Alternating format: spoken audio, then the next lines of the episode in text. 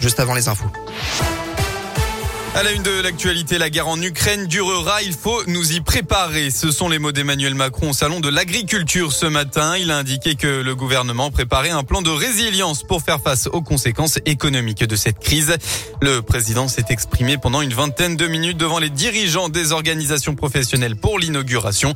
Sa visite a été écourtée en raison de la crise internationale. C'est le premier ministre Jean Castex qui a pris le relais dans les allées du salon de l'agriculture.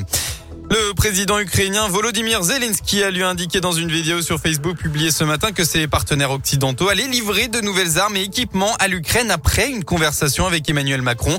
On ne va pas déposer les armes et on va défendre notre pays, a-t-il déclaré.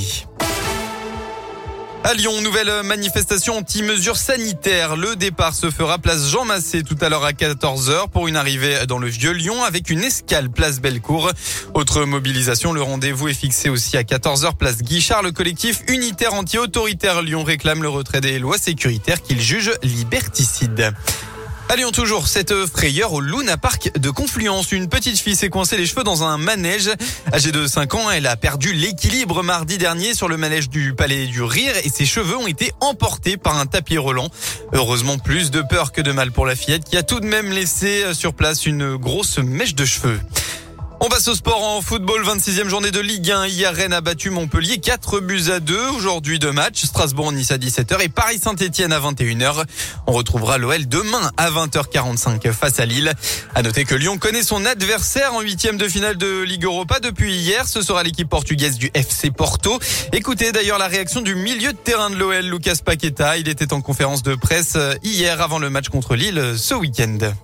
Ah, Porto est une grande équipe, ce sera encore une grande affiche, un beau match. Il faut affronter ce genre d'équipe. J'aime rencontrer euh, ces grandes équipes, c'est quelque chose que, que j'affectionne particulièrement. Mais d'abord, focus sur Lille. Euh, nous avons ce match-là dimanche avant de penser à, à, Porto et de se qualifier pour euh, un prochain tour en, en Europa et para sa classification. Le match aller aura lieu à Porto le 9 mars. Le retour se jouera à l'OL Stadium de Dessine le 17 mars prochain. En rugby, une étape de plus pour croire au Grand Chelem. L'équipe de France se déplace en Écosse tout à l'heure pour la troisième journée du tournoi Destination. Ce sera à 15h15. Et puis enfin un mot des Césars. C'était la 47e édition hier soir. Le film Illusion perdue a triomphé avec sept statuettes, dont celle du meilleur film et du meilleur espoir masculin. Le film Annette en remporte cinq aussi, dont celui de la meilleure réalisation.